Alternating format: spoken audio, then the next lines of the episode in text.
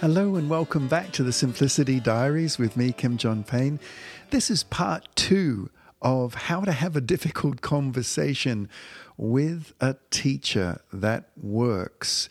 Last week, uh, we looked at preparing uh, and, and the importance of preparing for these meetings so that we find our own voice, so that we're not winging it, you know, uh, when we're in the meeting, that we feel good and feel solid even before we enter into the room.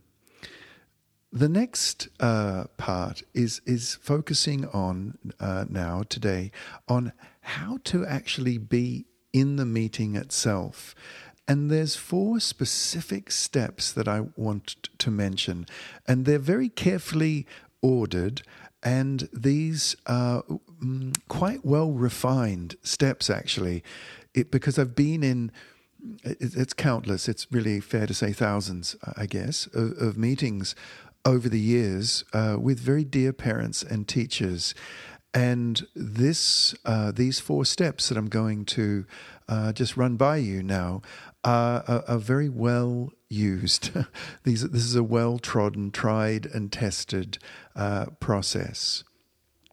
So, the first thing uh, that one uh, can do as a parent coming in into the meeting uh, is is just keep keep a, a, handle on what your hopes are for the meeting.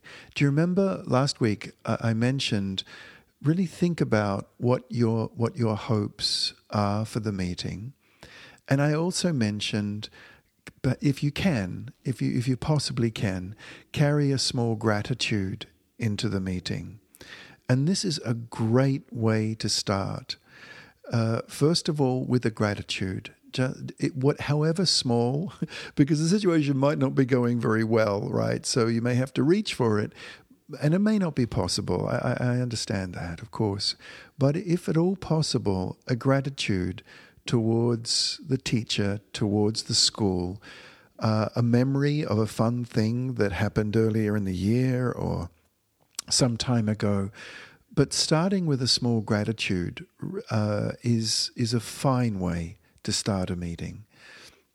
The second is to um, very early on ask the people assembled there if if you if it would be okay with them if you expressed what your hope is for the meeting. Now, your hope might be for really great communication. It's it's it's always good if you express your hope in a positive sense, um, and it might be for that this meeting will end with a practical plan, for example, or that your hope is that we can address the situation that's come up, but remember that your son or daughter uh, has many skills uh, and and is really a beautiful child, and to keep keep that present. Expressing a hope like this is is something that um, opens people's hearts quite op- often. And if you feel you can do this without being overly dominant and pushy, you might even ask the teacher for what her or their hopes, his hopes, might be as well. Say, you know, that's my hope that we end with a practical plan. Would it be okay to ask what you, what your hope might be be too? Starting in that way starts well, with a hope, right? It starts with looking forward. It starts with something um, that is moving us into the future. A hope is always future oriented because often when we have conversations uh, with about problems in any realm, in this case with a school, um, it's it's important not to just to get caught up in the past, but to also have right at the get go something that is is forward looking one of the other little things that you may or may not feel comfortable doing uh, is is bringing a little something along that um, is like an icon, like a little special something that, that reminds you of your son or daughter. It might be a shell they found on the beach. It might be a lovely painting that they brought home uh, from school. Anything, an artifact from school that they brought home is that is um, that again really warms a teacher's heart, you know, because they feel appreciated and and seen, uh, and uh, and just pop that on the table or on the floor between you or wherever, you know. But be um, if it's if it's possible. Uh, see if, if if you can if it feels right just put that little painting or that little something or rather they made in shop class or and just say this really reminds me of my son you know when he was doing really well at school and also w- when he was in flow. Um, and you understand and you might say to a teacher i understand that you know things can not always flow but would you mind if I just put this on the table? Because it, I, I want to keep track of that. Now, you may or may not feel confident to do that, but the parents who have done that, uh, it's it's it's helped a lot um, to do that. The the after stating your your hopes for the meeting, it's I find it very important not to jump too soon to brainstorming or practical plans. The second step after hopes and appreciations and gratitudes, just simple ones, not overdone, but just simple little gratitudes, um, is to ask for perspectives and to ask the teacher, you know, I'm really interested to hear your perspective on, on what's happening. May I ask uh, what what's going well at school and also what's challenging. Is that okay to ask you uh, that? Because one wants to word this carefully and not dominate a meeting. Um, and then just listen carefully to the teacher's perspective. And then when that's done, you know, the, the perspective of what's, what's going well and what's not going well, just stick to that. Just go into a, a, listening space, into a receiving space. Even if the information that's coming out, you don't share that perspective, it's okay. It's it's it's so important to understand that the world is it's big enough for varying perspectives, and to not see that as a differing opinion or an opposing opinion that needs to be pushed back against. And this is where a lot of meetings can start to move into a lovely flow when a teacher feels that their perspective is actually being received and not being pushed back on. And understand as a parent that that is a teacher's perspective and it's, it's valid uh, and it's okay, even if it doesn't align with yours. And then give your perspective of what's going well at home actually, and what's going what's going not so well at home. And one does this because we can learn a lot from each other if we'll just listen to each other and not feel the need to defend. Uh, because it's very normal and natural for a parent to want to defend their child. Believe me, I know that, of course. But if we listen in carefully to a teacher's perspective, it encourages, encourages them to listen in carefully to our perspective of what's going well at home. You might say, you know, my son or my daughter, she just she just loves animal care. When she gets home, she's beautiful with with the two or three animals we have at home, and she'd fill the home with animals if if we would let her. But she's so dear. Now that might come as a as a really uh, un, like the teacher didn't know that that that this child is is um, in, in a caring when given a chance to care that really comes out and you might even say she's very, very quiet when she's doing that for a long time. Now, the teacher is dealing with her blurting out and perhaps being verbally impulsive. And you see, there's a lot of things that a teacher can learn, and, and, the, and the sort of wheels of a teacher's mind might be turning, thinking, hmm, Oh, so when she is in more of a caring role, she quietens on down. Huh. And, and, and so that will lead to all kinds of ideas. But right now, basically, all we're trying to do in this step is not only just listen to each other's perspectives, but get over something that's fundamental and that fundamentally derails parent teacher meetings. And it's this a teacher will give a perspective about the problems that are coming up for a child. And a parent might push back against them and say, Oh, well, you don't know my child. Uh, you know that she's I know her best, and a teacher might be thinking because of the pushback that that they're receiving, well, you actually don't know this child very well. You want to spend a day in my shoes, and there's this sort of quiet battle over who knows the child best. You see, no one knows a child better than a parent in a family constellation. No one. But no one knows a child better than a teacher in a classroom constellation. And what a great team we can be if we recognize that and not feel we need to compete with each other about who knows each, who knows the child best. It's a question of constellation. It's a question of environment, and we can either battle our way, you know, to who knows a child best, or we can understand that and appreciate that in each other. And sometimes you can just say that right out loud, just just like that. Then um, uh, after that, the, the third step, so there's been uh, uh, um, hopes and uh, gratitudes, then perspectives. Step number three is brainstorming. Brainstorming things at school that might be helpful, and brainstorming things at home that will be helpful. And here I like to focus on what a child loves to do and do more of that.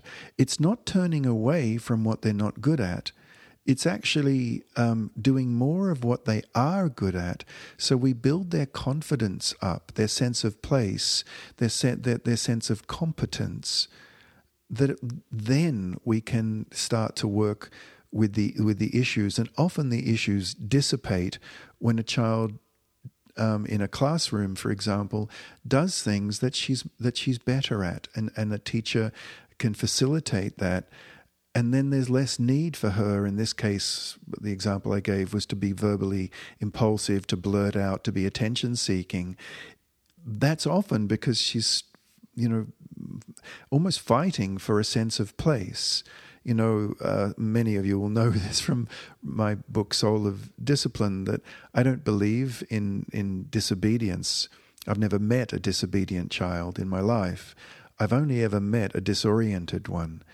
And I don't mean that just as semantics. I, I, truly mean that after years and years and years of school counseling, family counseling, it's disorientation. So if we focus on what will orient a child, it's often what they love to do. And we try and give that more at home and more at school uh, because their behavior is signaling to us that something needs to change. Really, at the end of the day, behavior is just communication. That's it.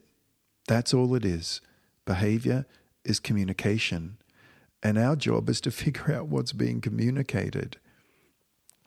So that's the, the third step is the brainstorming is fi- no good ideas no bad ideas just ideas ideas of what might help it might be for example that a, a child in the sixth grade who's let's say she was very dear with animals in this care situation that I mentioned. It might be that the sixth grade teacher says, Well, you know what? It's would she be I think she might really thrive if she was to go into the first grade to help them uh, at times uh, help with because she's such a good reader that maybe she could go to first grade and help the younger children with their reading. Um, and maybe, and then as a parent, you might say that would be brilliant, but she might feel singled out. Then the teacher might say, oh, well, I could start doing that with small groups in general, because often teachers are perfectly willing to do something that is really primarily for one child but for everyone, you know, to, to or at least for small groups. And so this is where the brainstorming gets really interesting.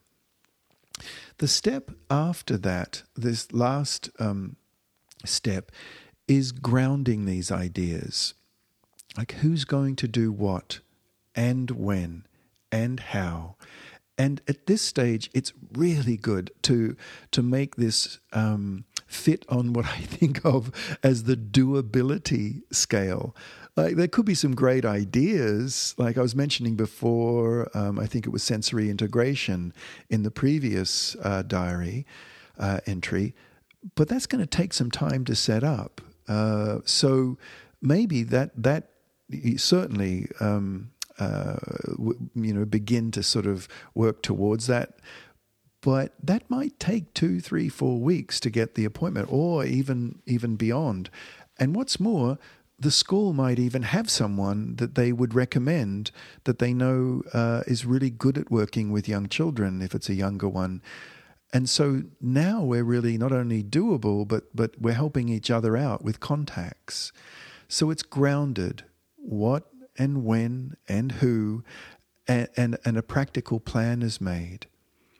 Now, the last step in this is the follow up. Bring your calendar in with you and make a, a, a date uh, for a follow up meeting. Something usually in the order of three to four weeks is good. Uh, it could be sooner if the if the issue is, is severe. It could be six weeks if it's not so severe.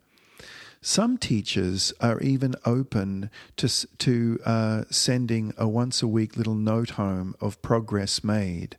That I love it when teachers will do that. It could even be a third person in the school, someone who could do that for um, a teacher, someone in the administration or in the care team in the school.